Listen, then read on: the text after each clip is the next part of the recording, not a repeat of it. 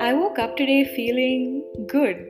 It's strange to say that, you know, which sounds ridiculous because that's how we should feel every time we wake up. We have rewired our brains into thinking happiness is the anomaly. We have convinced ourselves that feeling like you aren't good enough, that's normal.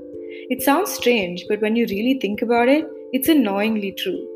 So, dear stranger, I want you to know that when your hands shake uncontrollably, and when your chest tightens so much that you feel like something is physically wrong, it's okay.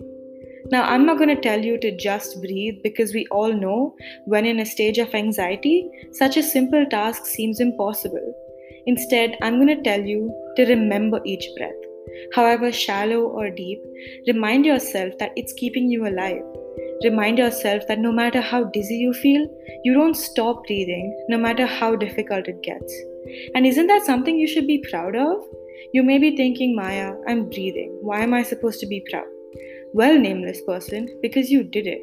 With each cell in your body telling you you can't, you pushed through without even realizing it. When each hair on your neck stood up, terrifying you, you didn't stop. You kept going. People need to realize that small achievements are still achievements. I'm not here to tell you how to cope because once you start to go down, the world kind of shuts out. But I am here to tell you to appreciate how far you've come. Try doing this. Remember the first time you had an anxiety attack and then compare it to the most recent one you've had. If you tell me you see no change or improvement, even though I can't see you, I know you're lying. Why is it that we focus so, so much on the parts of ourselves that we dislike instead of focusing on just how much we have done to become the person we are today?